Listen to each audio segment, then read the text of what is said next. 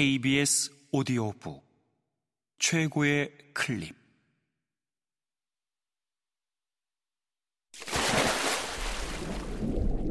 KBS 오디오북.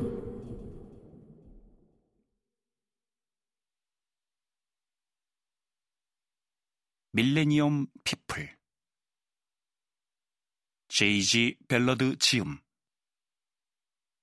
박영재 읽음 나는 소파에 그녀 옆자리에 누워서 잔을 부딪힌 다음 자동차 소리에 귀를 기울였다.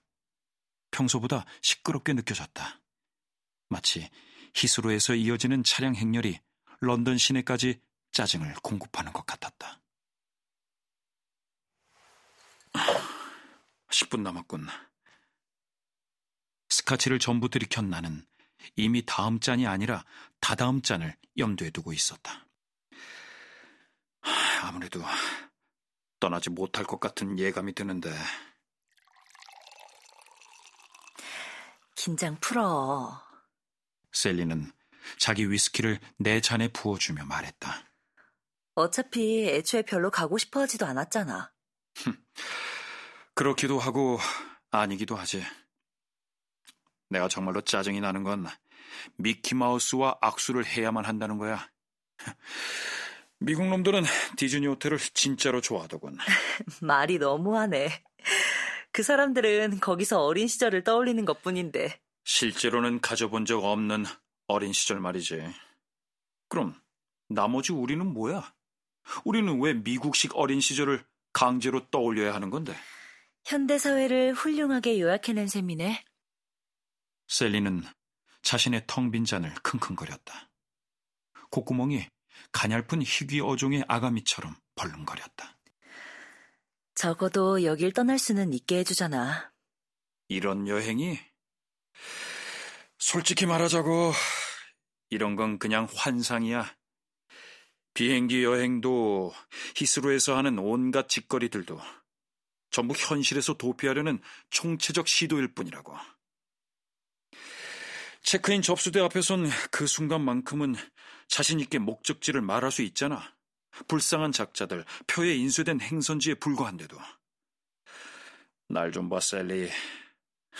나도 딱 그런 꼴이잖아.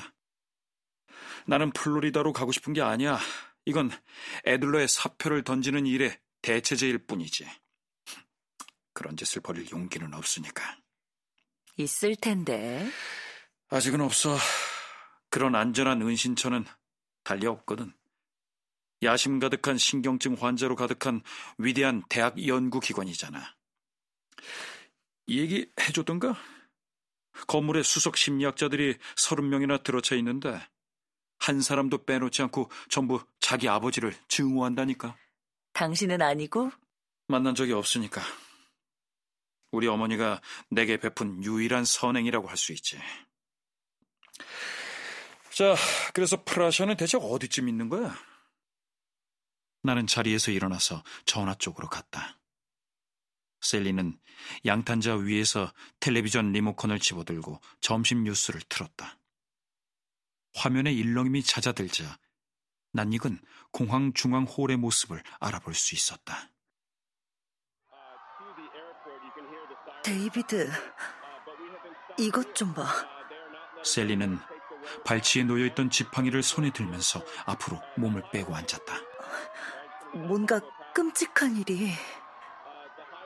귀로는 프라샤의 목소리를 들으면서도 내 눈은 뉴스 화면에 고정되어 있었다. 기자의 목소리가 경찰 사이렌에 파묻혀 버렸다. 뒤이어 구급대가 구급 침대를 밀고 뒤엉킨 승객과 공항 직원을 뚫고 나오자 기자는 카메라의 사선에서 물러설 수밖에 없었다. 거의 의식이 없는 여성이 구급 침대에 누워 있었다. 가슴팍의 옷은 너덜너덜했고 팔에는 핏방울이 튄 자국이 가득했다. 분진이 부티크와 환전소 위에서 구름처럼 솟아올라 허공을 맴돌았다. 마치 통풍구를 통해 도망치려 발버둥질하는 작은 모래 폭풍처럼. 구급 침대 뒤편으로는 2번 터미널의 주 도착 출구가 보였고 기관단총으로 무장한 경관이 그 앞을 지키고 있었다. 렌터카 운전사들은 어찌할 바를 모른 채 장애물 앞에서 이름이 적힌 골판지 깃발을 벌써부터 반기처럼 흔들고 있었다. 고급 서류 가방을 든 남자 하나가 도착 출구에서 나왔다. 더블 브레스트 정장의 웃옷은 소매가 날아가서 피투성이 팔이 드러나 있었다. 그는 마치 자신의 이름이 떠오르지 않는 것처럼 자신을 향해 쳐든 수많은 이름들을 멀거니 바라보았다.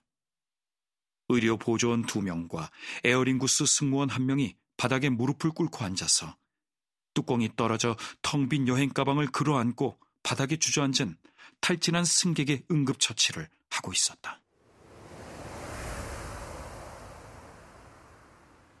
마컴 씨?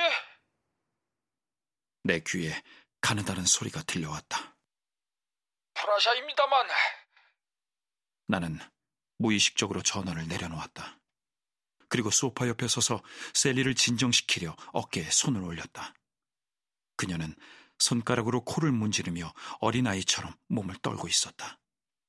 화면에 떠오른 잔혹한 영상들이 거의 목숨을 잃을 뻔했던 사고를 떠올리게 만드는 것처럼.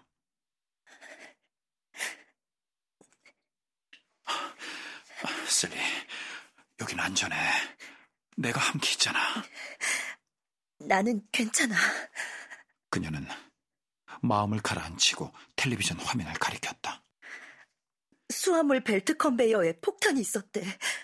데이비드, 우리가 저기 있었을 수도 있잖아. 죽은 사람은 없는 거야? 3명 사망, 26명 부상. 나는 화면의 자막을 읽었다. 어린아이가 없었기만을 빌자고. 셀리는 리모컨을 만지작거려 소리를 키웠다. 미리 예고장 같은 걸 띄우지는 않는 거야? 경찰이 파악할 수 있게 암호문을 보낸다든가. 아, 왜 도착 라운지에 폭탄을 넣는 건데? 정신 나간 사람들은 언제나 있으니까. 셀리, 우린 괜찮아. 괜찮은 사람이 있긴 할까? 그녀는 내 팔을 붙들더니 자기 옆에 앉혔다. 우리는 함께 공항 중앙 홀의 모습을 멍하니 바라보았다. 경찰과 구급요원과 면세점 직원들이 부상당한 승객들이 대기 중인 구급차에 오르는 것을 돕고 있었다. 그러다 화면이 바뀌었고 폭발 직후에 수암을 찾는 곳에 들어온 아마추어의 비디오 화면이 우리 눈앞에 펼쳐졌다. 영상 촬영자는 세관을 등지고 서 있었는데 인파로 북적이던 홀을 찢어발긴 폭력 상황에 너무도 충격을 받은 나머지 카메라를 내려놓고 피해자를 도와야겠다는 생각은 떠오르지도 않는 모양이었다. 천장 아래에서 일렁이는 분진이 벽이 맞닿는 곳에 일렬로 설치된 형광등이 뜯겨나간 자리를 둘러싸고 춤을 추었다. 바닥에는 폭발의 충격으로 우그러진 카트들이 쓰러져 있었다. 충격에 멍해진 승객들이 옷이 찢겨나간 등판에 가죽과 유리 조각과 피를 뒤집어 쓴 채로 여행 가방을 옆에 끼고 주저앉아 있는 모습이 보였다.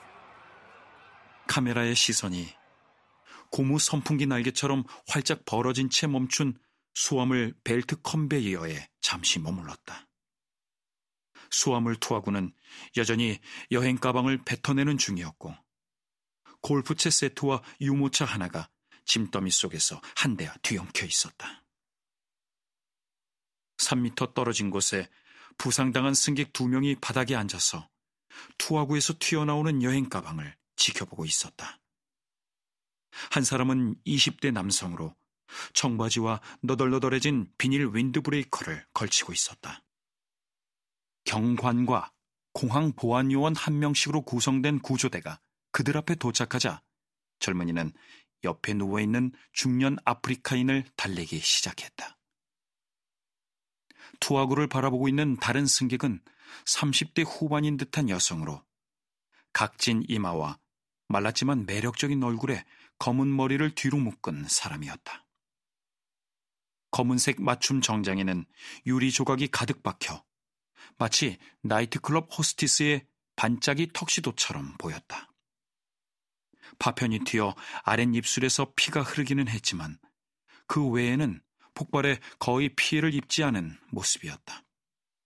그녀는 소매의 먼지를 떨어내고 다음 약속 시간에 늦어버린 바쁜 전문직 여성처럼 우울한 눈으로 주변의 혼란을 둘러보았다.